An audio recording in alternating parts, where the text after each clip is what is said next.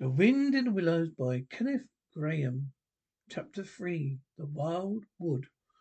The Mole had long wanted to make the acquaintance of the Badger. He seemed, by all accounts, to be such an important personage, though thoroughly vi- rarely visible, to make his unseen influence felt by everyone about the place. But whenever the Mole mentioned his wish to the Water Rat, he always found himself put off. "It's all right," the Rat would say. "Badger will turn up some day or whatever. He's always turning up. And then I'll introduce you, best of fellows. But you must not take him as you find him. But when you find him, couldn't you just ask him here for dinner or something?" said the Mole. "He wouldn't come," replied the Rat simply. "Badger hates society and invitations and dinner and all that sort of thing." "Well, then, supposing we go and call on him," suggested the Mole. "Oh, I'm sure he wouldn't like that at all," said the Rat, quite alarmed. "He is so very shy, he'd be sure to be offended. I never even ventured to call on him at his own house myself, though I had known him so well. Besides, he can't. I'm quite out of question, because he lives in the very middle of the Wild Wood." "Well, supposing he does," said the Mole. "You told me the Wild Wood was not all right, you know." "Oh, I know, I know. So it is," replied the Rat. Is is evasively. "I think we wouldn't we won't go there just now. Not just yet. It's a long way. He wouldn't he wouldn't be at home this time of year anyway. How yeah, time of year anyhow. He'd be coming along some day if you wait quietly." The Mole had to be content with this. But the Badger never came along, and every day brought its amusements. It was not until summer was long over, the cold and frost and miry air ways kept from much indoors. The swollen river raced past outside their windows, a ridge of speed that mocked at boating and his sort of kind. He found his thoughts dwelling again with mo- much, much persistence on a solitary grey Badger who lived his own life by himself in his hole in the middle of the Wild Wood. In winter time, the Rat slept a great deal, retiring early and rising late. During his short day, he sometimes scribbled poetry or did other small domestic jobs about the house. Of course, there were always animal droppings in for, dropping in for a chat. Consequently, he was a good deal story telling, telling, and comparing notes on the past summer and all its doings. Such a rich chapter, chapter had been, when one came to look back at, on it all. Illustrations so numerous and so v- very highly coloured. The pageant of Riverbank had marched steadily along, unfolding itself in the pic- scene pictures that succeeded each other in stately procession. Purple, Loosestrife arrived early, shaking lustrant, tangled locks among the edge of the mirror, whence his own face mo- laughed back at it. Willowed, herb tender, wistful like a pink sunset cloud, but not slow to not was not slow to follow. Comfrey, the purple, hand in hand with white, crept forth to make its place in a line. line. At last, one morning, the diff, diffident and lame dog rose, stepped elegantly on the stage, and one knew, as if string music announced it, the stately chords that strayed in the Gudavotti, as June at last was here. One member of the company was still waited, the shepherd boy for the nymphs to woo, a knight for whom the ladies waited at the window, a prince that was to kiss the sleeping summer back to life and love, and when meadows sweet, debonair and not odious in an amber jerk, moved graciously to his place in the group, when the play would be ready to begin.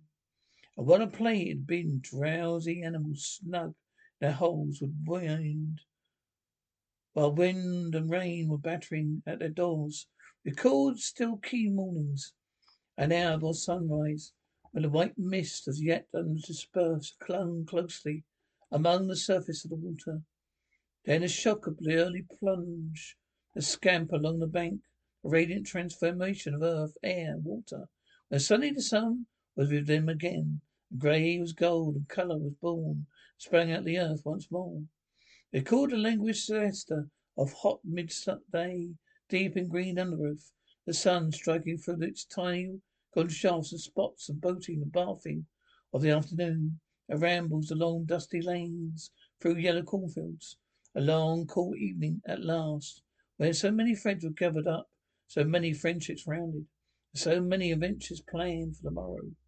There was plenty to talk about on the, those short winter days when animals found themselves round the fire. Still the mole had a good deal of spare time on his hands, and so one afternoon, when the rat his armchair before, the blaze was alternately dozing and trying other rhymes that wouldn't fit, he formed the resolution to go out by himself, explore the wild wood, and perhaps strike up acquaintance with Mister Badger. It was cold, still afternoon, with a hard, steely sky overhead. When he slipped out of the warm parlour into the open air, the country lay bare and entirely leafless. Around him, he thought, he'd never seen so far, so immediately into the inside of things as on that winter day when nature was deep, their um, annual slumber, and seemed to have kicked the clothes off. Corpses, dwells, quarries, and all hidden places which have mysteriously, when, which have been mysterious mines for explanation and leafy summer, now exposed themselves their secrets pathetically, and seemed to ask him to overlook the shadow property for a while, so they could rot right in such enriched masquerade as before, and trick and entice him the old decep- with the old deceptions. It's pitiful in a way, it cheering, he was exhilarating. He was glad he could, he had liked the country, undecorated, hard and stripped to its finery. He had gone down to the bare bones of it, and they were they were fine, strong and simple. He did not want the warm glover, clover, a play of seeding grasses, scenes of the quickest, the billowing drapery of the beech and elm seemed best away. With great cheerfulness of spirit, he pushed on onwards, and the wild wood, which lay before him low and threatening like a black reef, was still so solemn and sea. There was nothing to alarm him at first entry. Twigs crackled under his feet. Logs tripped at him. Funguses on stumps resembled caricatures. It started him from the moment by a likeness to something familiar and far away. And that was all fun and exciting. It led him on. He penetrated to where the light was less, and trees crouched nearer and nearer. Holes made ugly mouths at him on either side. Everything was was very still low. Everything was very still now. The dusk advanced on him steadily, rapidly, gathering in behind, and before, the light seemed to be draining away like the floodwater. Then the faces began. It was over his shoulder, distinctly, that he first thought he saw a face, a little evil, wedge-shaped face, looked at him from a hole. Then he turned and confronted it. The thing had vanished. He quickened his pace, telling himself cheerfully not to begin imagining things, or there'd be, there would be simply no end of it. He passed another hole and another, another, and then yes, no, yes. Suddenly a little narrow face, hard eyes, had flashed up for an instant from a hole and was gone. Hesitated, raised himself, braced himself for an effort, and strode on. And suddenly, for he'd been so all the time, every hole far and near, there were hundreds of them, seemed to possess its face, coming and going rapidly, all fixing on him glances of malice and hatred, all hard-eyed and evil and sharp. Could only get away from the holes and banks. He thought there'd be no more faces. He swung off the path, plunged in the untrodden places of the wood. Then the whistling began. Very faint and shrill it was, far behind him. When first he heard it, but somehow it made him hurry forward. Then, still very faint and shrill, he sounded far ahead of him, and made him hesitate, want to go back. He halted in indecision. It broke out on either side, and seemed to be, to be caught up and passed on throughout the whole length of the wood to its furthest limit. They were up and alert and already evidently wherever they were, and he was alone, unarmed, and far from any help. The night was closing in. Then the pattering began. He thought it was only falling leaves. At first, so, so slight, delicate was the sound of it. Then, as it grew, it took a regular rhythm. He knew it was nothing else but pit, pit, pat, the fate still a very long way off. Was it in front or behind? Seemed to be first one, then the other, then both. It grew and it multiplied till, from every quarter, as he listened anxiously, leaning this way and that, it seemed to be closing in on him. As he stood still to hearken, a rabbit came running hard towards him. Through the trees, he waited, expecting it to slacken pace, or to swerve him, or to swerve him into a different direction, different course. Instead, the animal almost brushed him on its dash past his face, set and hard, his eyes staring. Get out of this, you fool, get out! Mole heard him mutter as he swung round a stump, disappeared down a friendly barrow. The pattering increased till it sounded like a sudden whole hail on the dry leaf carpet spread around him. The whole wood seemed running now, running hard, hunting, chasing, closing in around something or somebody. And panic began to run too, aimlessly, he knew not whither. He ran up against things, fell over things, into things, dodged over things, under things, dodged round things. At last he took refuge in a deep black hollow of an old beech tree, which offered shelter, concealment, perhaps even safety. Who could tell?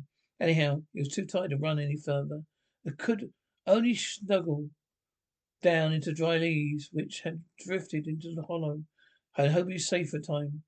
As he lay there panting and trembling, listened to whistlings and patterings outside, knew at last in all its fullness that dread thing which ev- which other little dwellers in the field hedgerow had encountered here, and known as the dark in the, as the, at their darkest moment, the thing which Rat had vainly tried to shelter him from.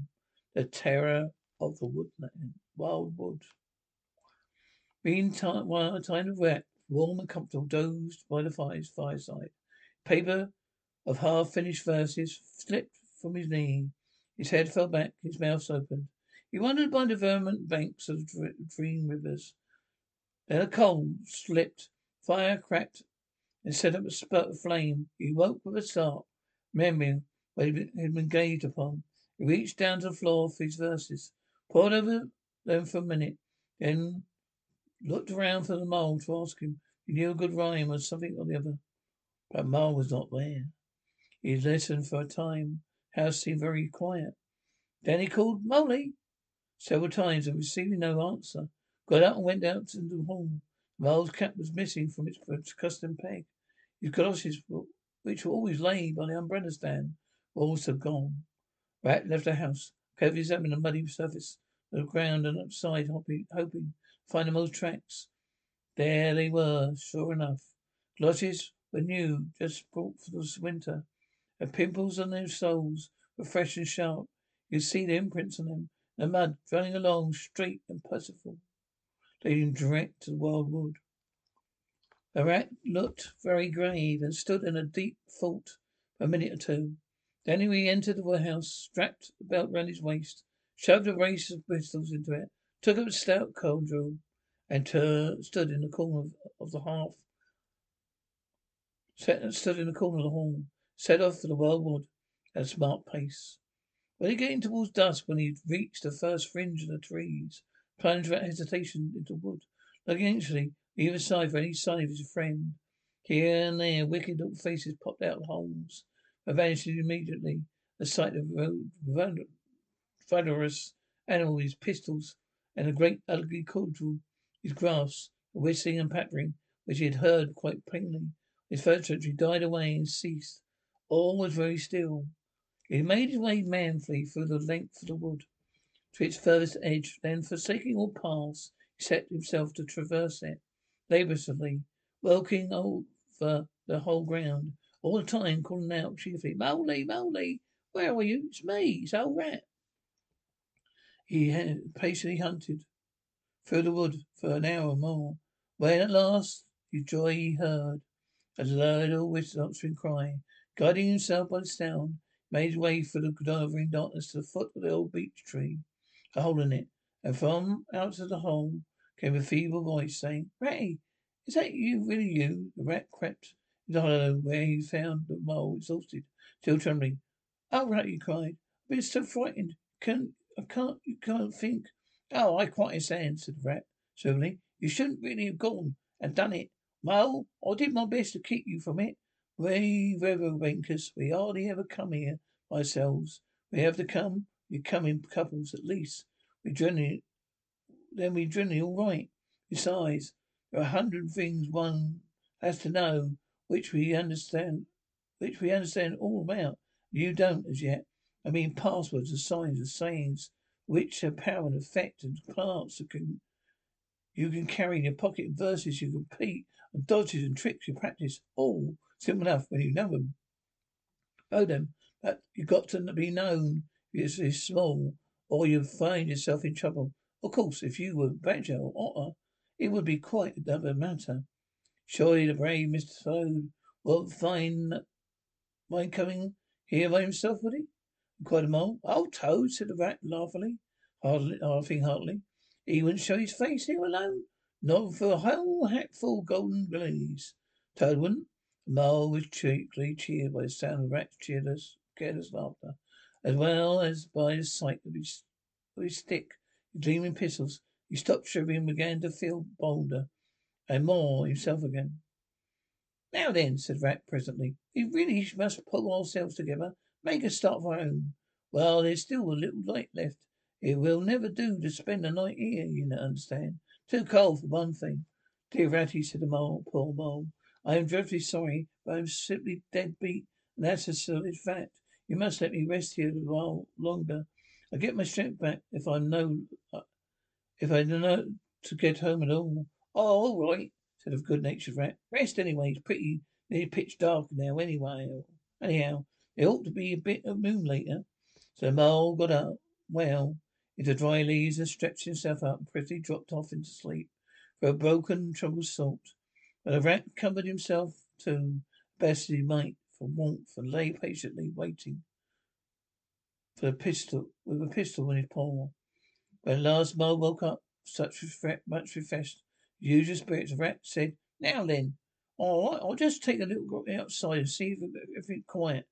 Then we really must be off." He went to the entrance, the whole retreat, and put out his head out.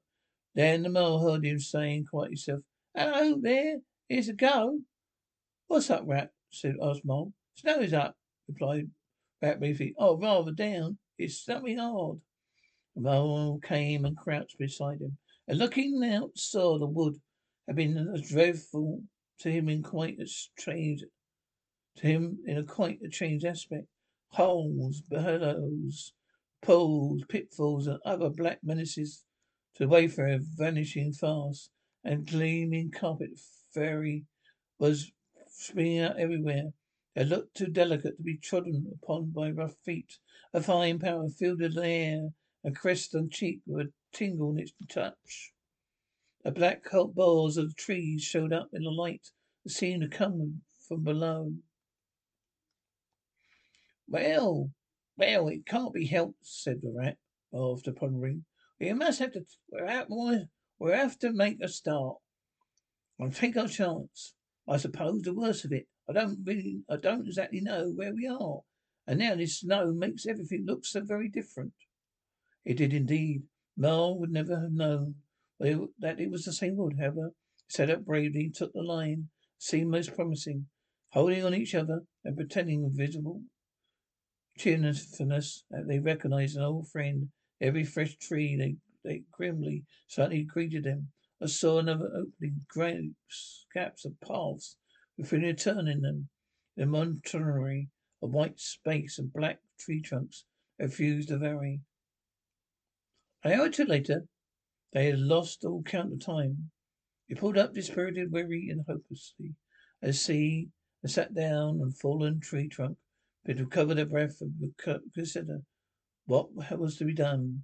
They were aching with fatigue and bruised with tumbles. They had fallen into several holes, got wet through, the snow was getting so deep they could hardly drag their little legs through it. The trees were thicker and more like each other than ever. There seemed to be no end of this wood, no beginning, no difference in it. But worst of all, no way out. "It can't just sit here very can't sit here very long," said Rat. "We shall have to make another push for it. We do something or another. The coal is too awful for anything. The snow will soon be too deep for us to wade through." Peered about him and considered. "Look here," he went on. "This is what occurs to me. There's a sort of dale down there in the front of us, where the ground seems all illy and umpy and ick-a-mucky.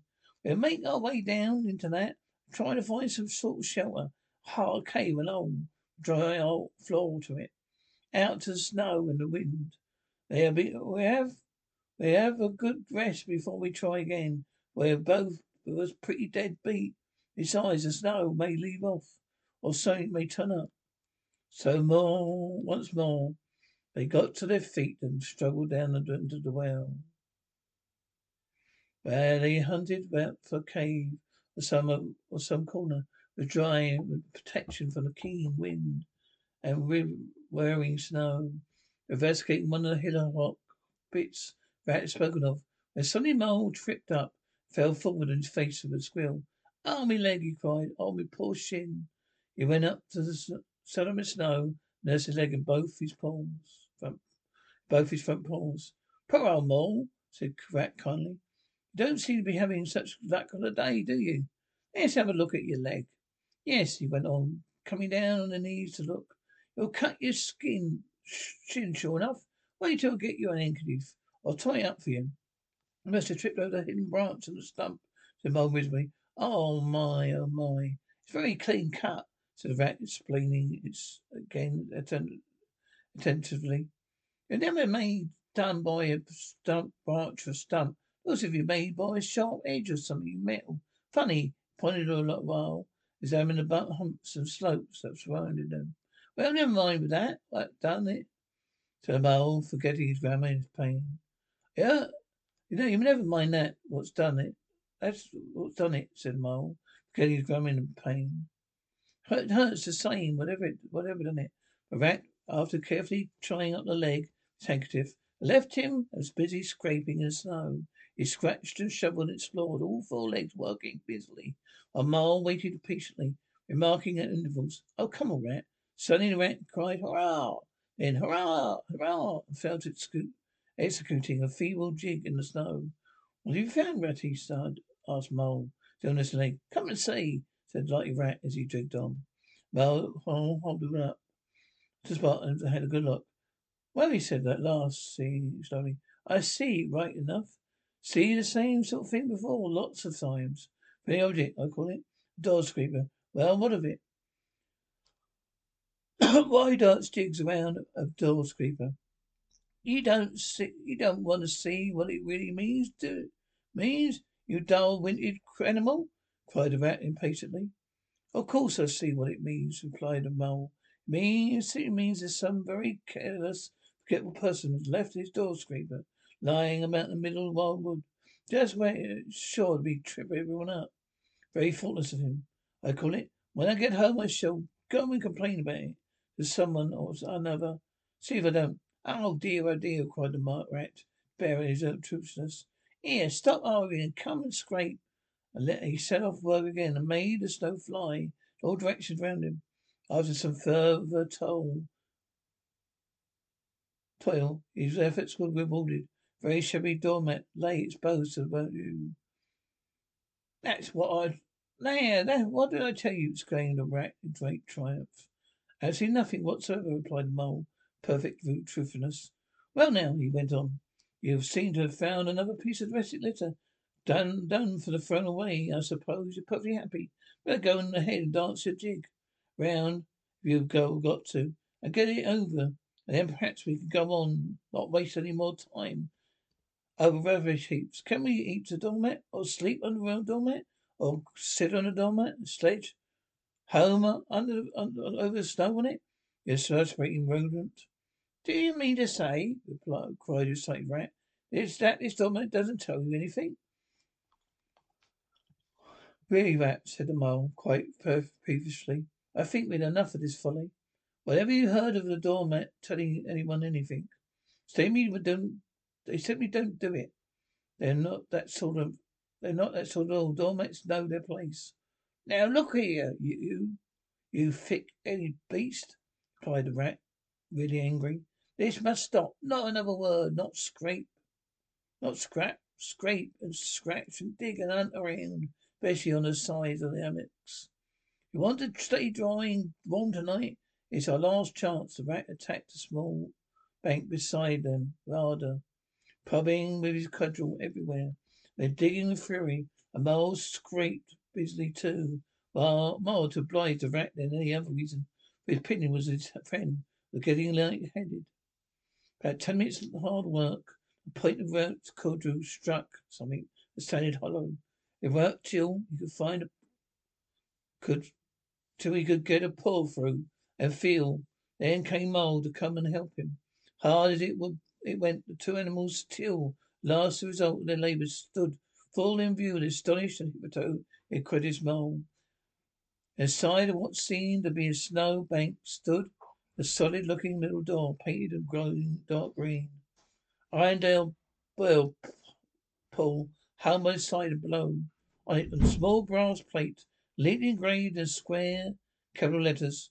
They could find, they could read by the eye of the moonlight, Mister Badger. The mole fell backwards in snow from sheer surprise and light. Rat, he cried in penitence. You're a wonder, a real wonder, that's what you are. I see it all now. You argued it out, step by step. Is that wise head of yours from your very moment I fell and cut my shin? You looked at the cut, and once over, majestic mind said to itself, door scraper. Then you turned it and found the very door scraper. I did it, done it. Do you st- but did you stop there? No, some people would have been quite satisfied. But you, your intelligent intellect, went on to working. Let me only, let me only just find a doormat. Says you to yourself, my theory is proved, and of course you found your doormat. You're so clever, I believe you. You can find anything you liked. Now, says you, the door exists as plain as if I saw it. Nothing else remains to be done but to find it. Well, I read about that sort of thing in books, but I never come across it before in real life. You ought to go where you'll be properly appreciated. You're simply wasted here among the masked fellows. If only had, if only I had your head, Bratty. But as as you haven't, interrupted the rat quite rather unkindly, I suppose you're going to sit on the snow all night and talk. Get on up at once and hang on to that hard bell pull. You see, there, and ring hard, as hard as you can, while I hammer.